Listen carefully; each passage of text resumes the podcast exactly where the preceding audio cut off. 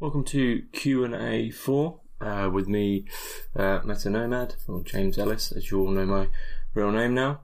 Um, so these are the questions that have been given um, on Patreon and in the Q and A um, channel in the Discord. Um, so yeah, let's just get into it.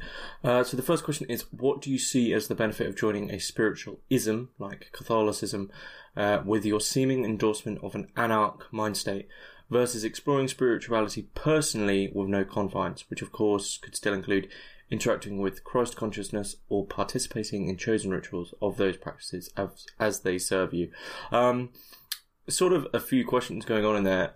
The benefit of joining a spiritual ism, I don't particularly think differs uh, between the anarch mind state and the the individual one, which this person's on about. Um, but I'll get to the confusion there with the anarch and the individual as for joining a spiritualism like Catholicism, um, I think just the, the benefit there is whatever spirituality you wish to practice, practice be it Catholicism, Christianity, or uh, something more esoteric, um, a a group or an ism is going to give you a firmer foundation, and more often than not, most of the people I know who've done practice things solely such as even Christianity or occultism stuff, uh, occultist stuff, uh, they tend to not really follow it as strictly as they could because there is something to be said for um, accountability and someone sort of waiting for you to get to a meeting or someone, you know,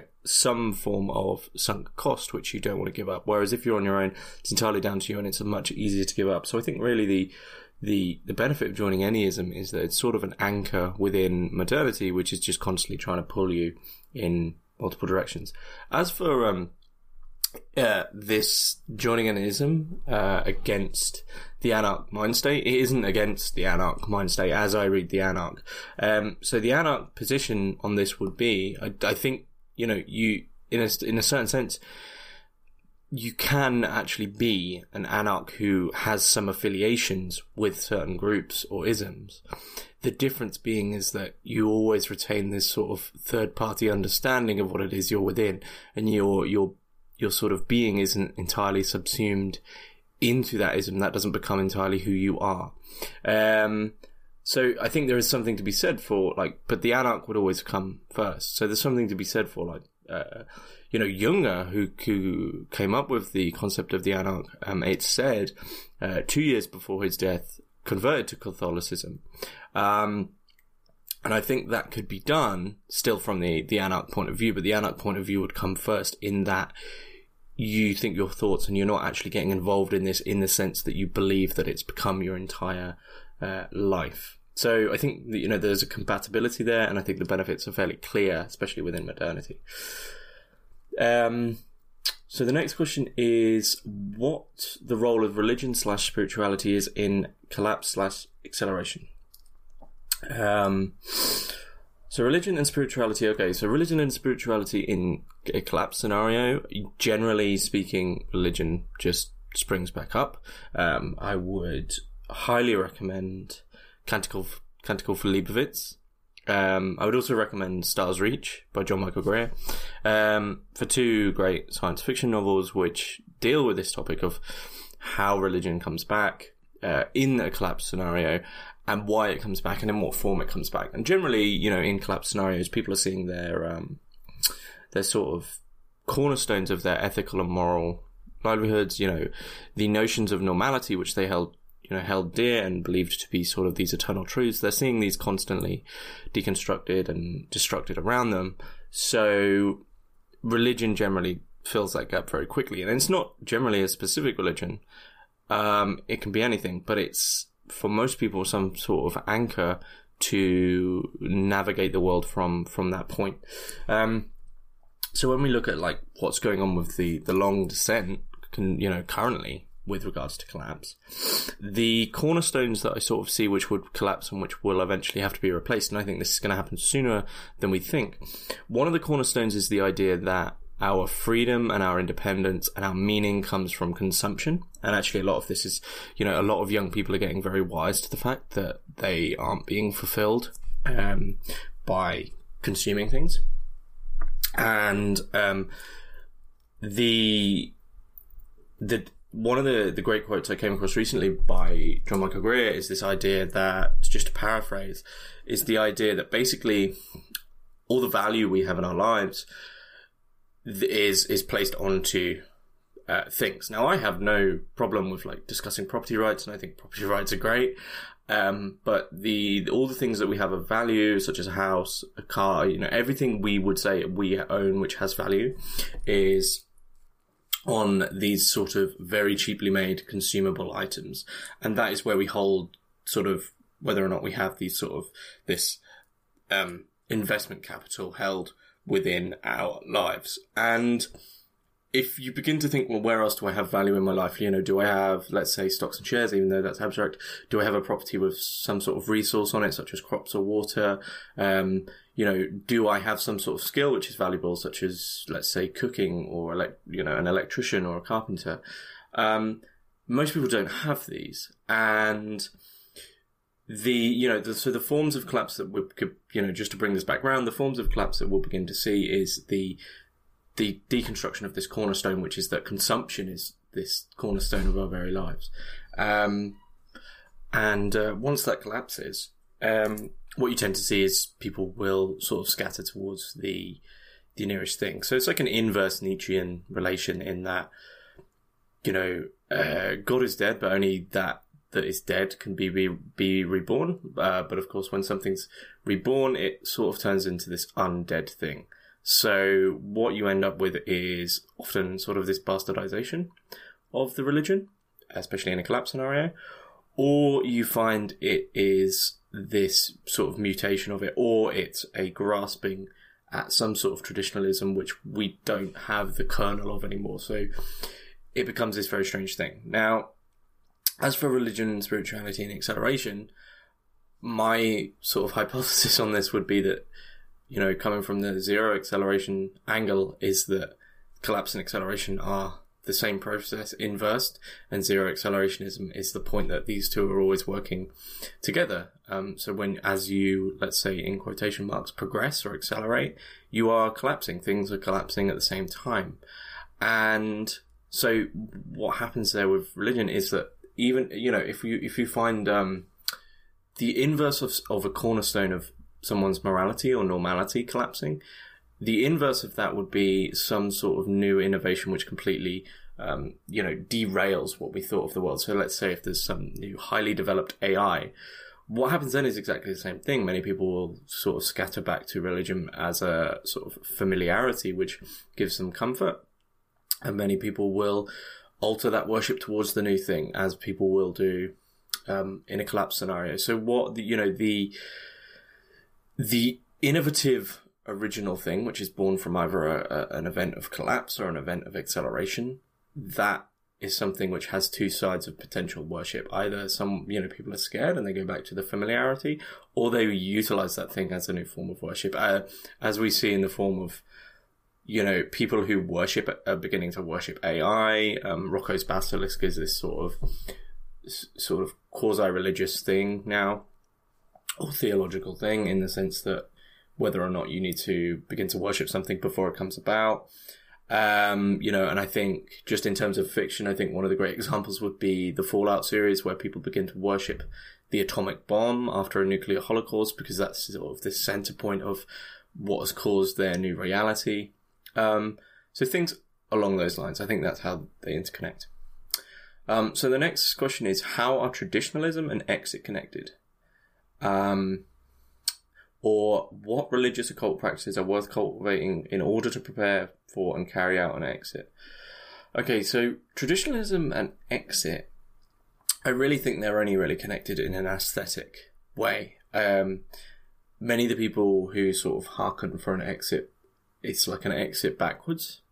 You know, they want to exit modernity and retreat or reverse back to something else. So I think in that sense they are adhering to a form of tradition which has long since gone. And I think it's quite silly to do that, uh, and actually quite dangerous. Because once again, you're never dealing with the pure thing. Um, but I don't think it, it's solely bad either. Um, I think, you know, there's, there's clearly time te- the point of tradition is that it's time tested morals which have have been proven to work uh, and time tested you know organizations of society which have been proven to work so I don't really see anything wrong with tr- tradition in the sense of a toolbox to learn from um, but what people the problem is is that when people exit are they going to drag contemporary values into these traditions and bastardize them in the sense that that tool then becomes useless. That would be my worry. Um, what religious occult practices are worth cultivating in order for, in order to prepare and for and carry out an exit? Um, well, exit is a process. Um, I've said this a long time. Like, like you don't suddenly get somewhere and you've exited. That's a really dangerous position to be in. Um, and this is like the Kaczynskian exit. that's in Ted Kaczynski, in that you know you you get your little patch of land and you you cordon yourself off. And for two years he was fine, and then the the dirt bikes started coming by, um, the planes were flying over, and then the logging company came in, and all of a sudden his Eden is is like infected. And this is a problem. You can't do that. You know, that's why exit is a process is that you can't just exit, you know, exit in quotation marks society and then pretend that it doesn't exist. Um, it's a problem with a lot of nature writing is that they go off to these beautiful places and write about them in, you know, this sublime language but they do so in in the way that they sort of are acting as if society is dead and gone, um, and that's a very dangerous thing to do. As for occult religious religious practices, I'm not the one. You know, I'm not the person to say like whatever you want to practice, go practice it. I'm all for personal freedoms. Um, um, I don't think there's any specific to exit which which I would sort of recommend. Maybe I think maybe some Gurdjieff practices such as the stop exercise or the you know this the, the general idea of Gurdjieffian thought that you're sleeping. I mean, exit is is potentially this exit from being asleep, as Gurdjieff would um, call it. So probably Gurdjieff would be a good person to look into for that.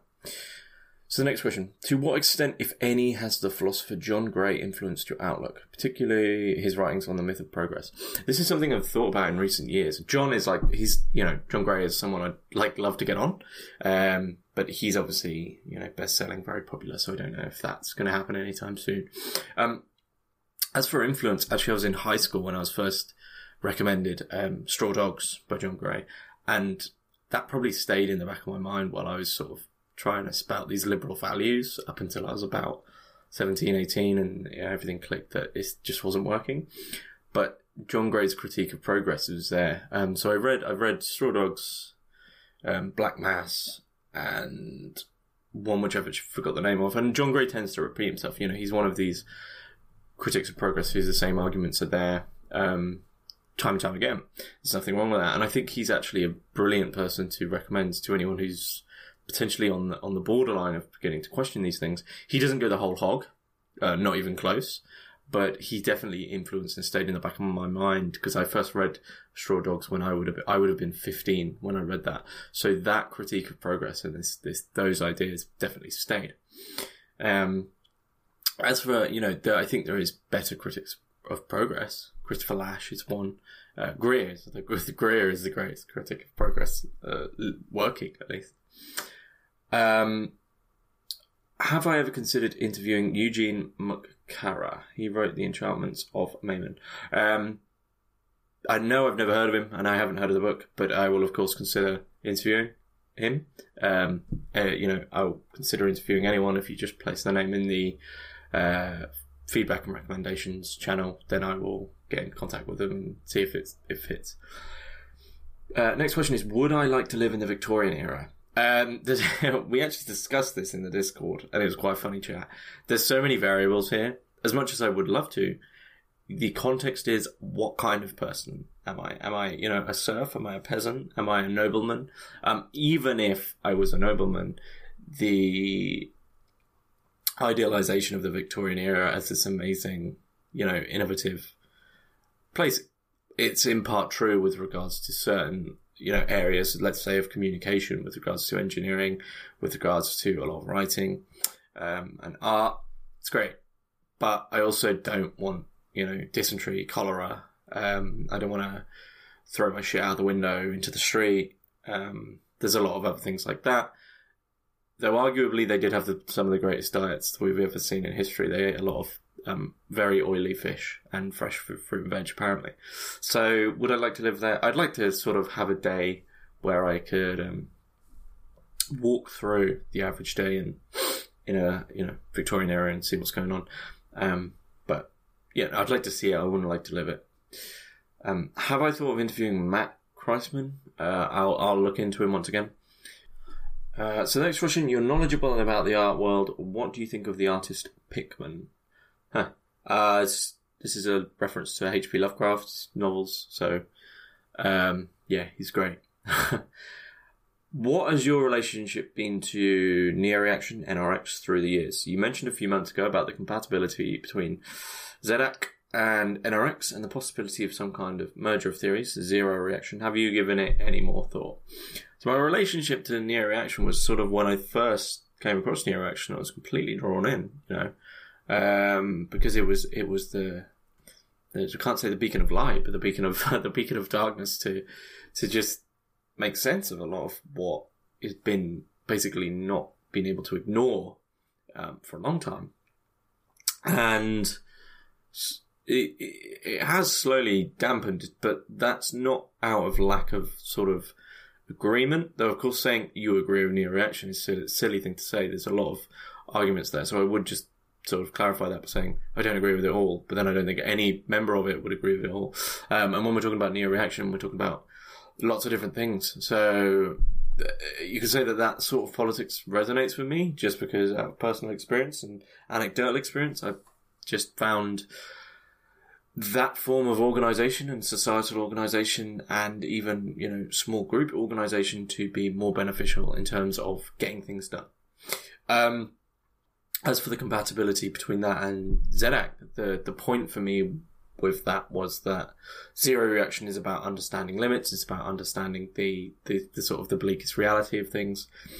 And that's really what Neo Reaction is doing on a political level. Um, However, the you know when I think about that now, the the, the problem of the compatibility would compatibility would be that I don't know how heavily political zero acceleration is really. It's more of it's turned more into sort of a physics based argument with regards to what's just going on on a level of production. Um, but I would still quite like to write that merger, so it's still in the back of my mind as something I'd love to write.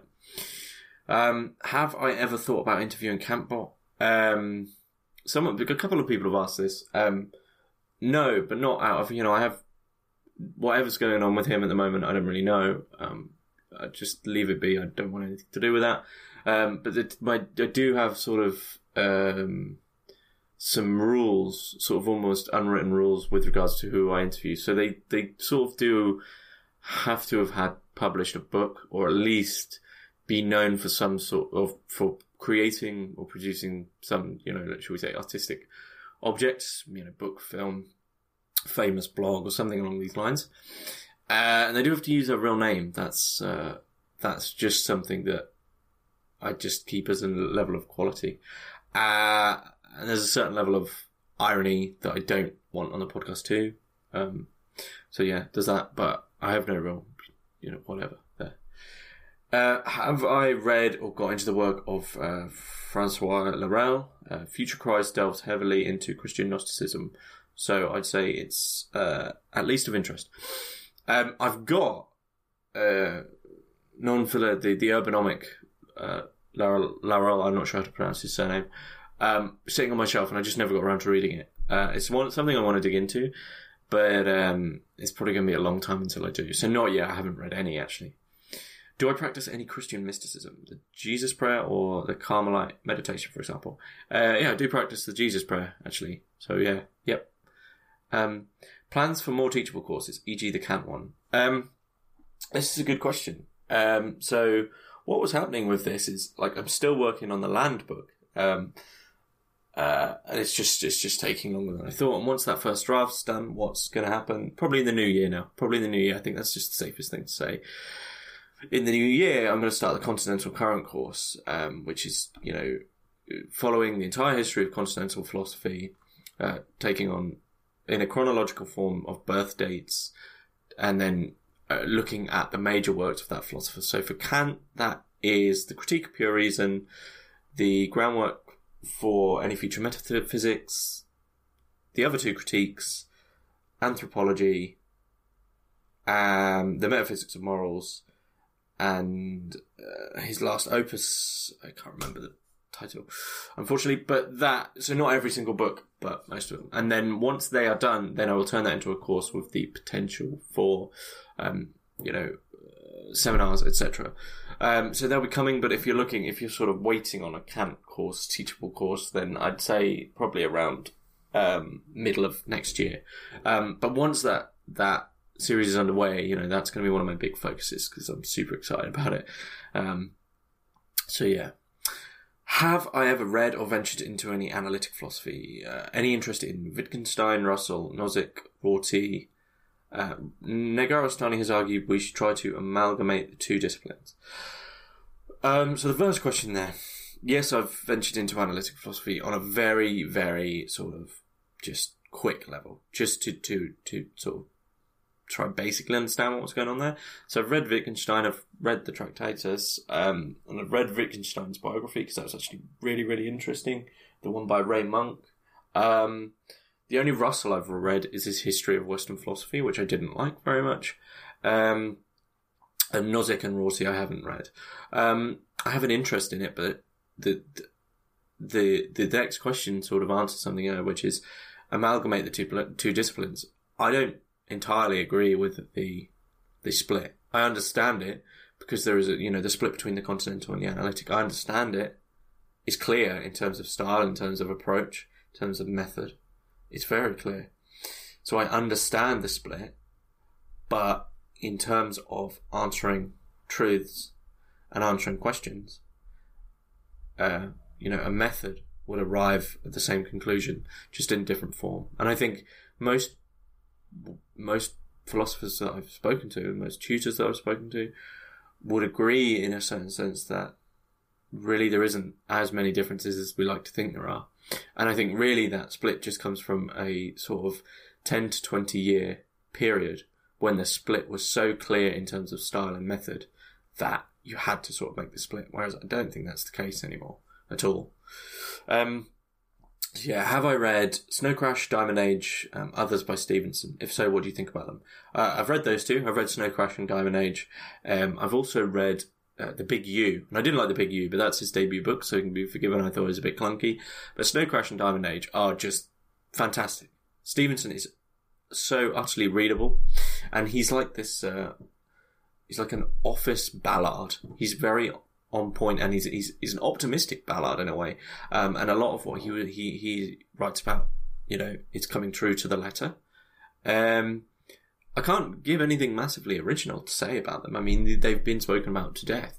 Um, they're utilised a lot in NRX circles, actually, to to go back to one of the other questions. Um, and largely because I think there is this sort of dark optimism with respect to, you know, what what the future is going to look like.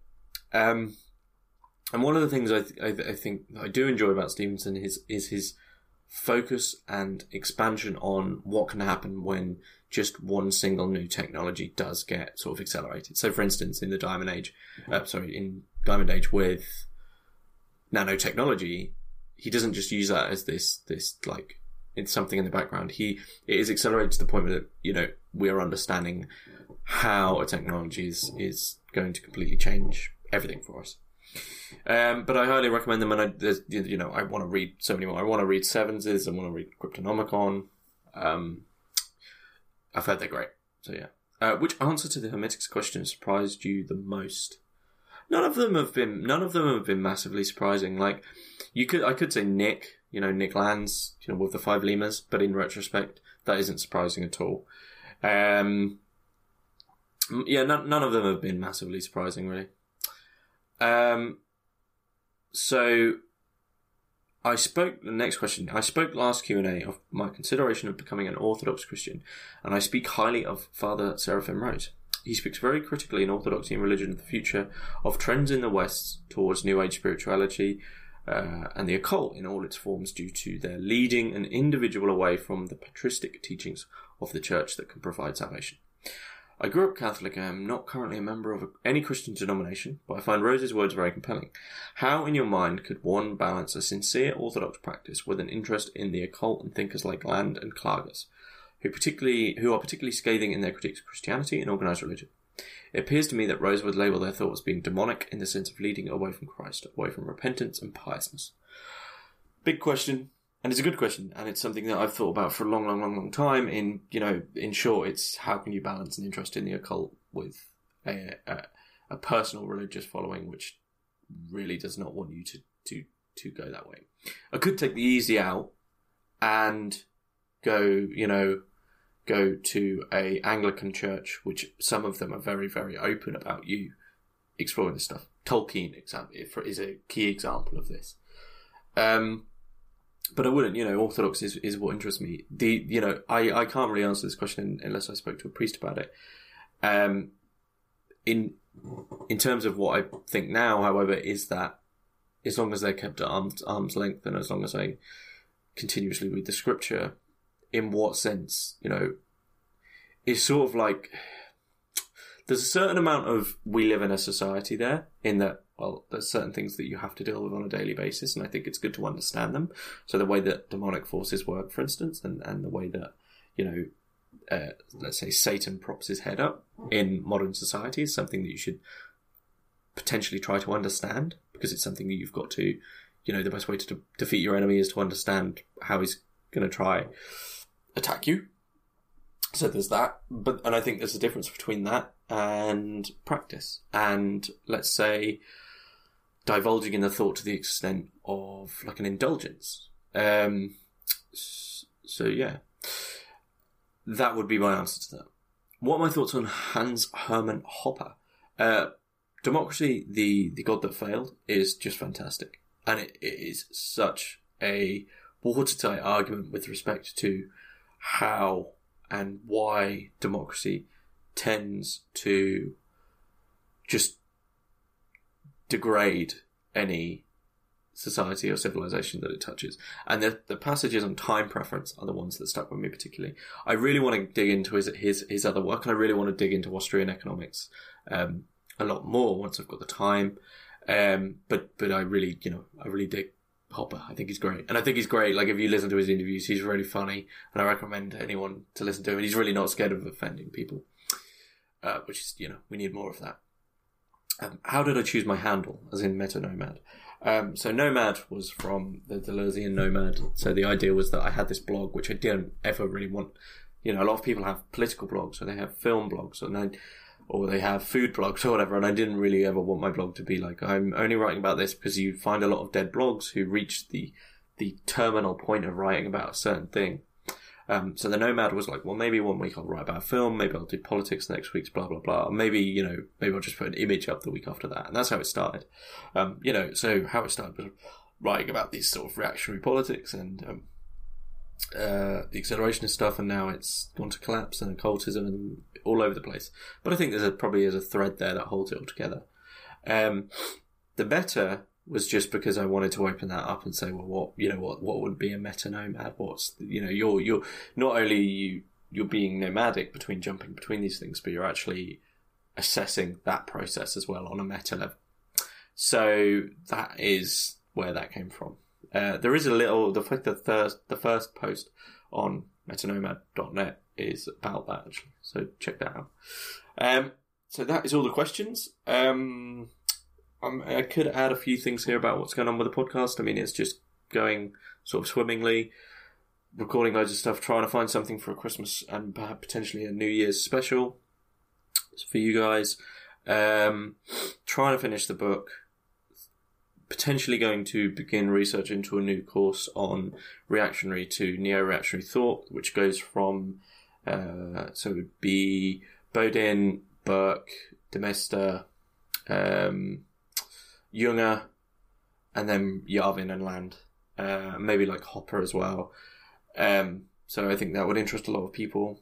Um, and then I also beginning research in the continental current thing, which, as I said, is going to be like the longest series ever. I'm not sure when it would end, so sort of compiling stuff for that. Um, but yeah, any feedback, any recommendations, um, make sure to, to sort of either message me, email me, hermitixpodcast at protonmail.com, um, or message me in the Discord. Um, but yeah, thanks for all your support. It's it's just going super swimmingly. Um, so yeah, thank you, and I'll see you for the next Q and A in roughly a month.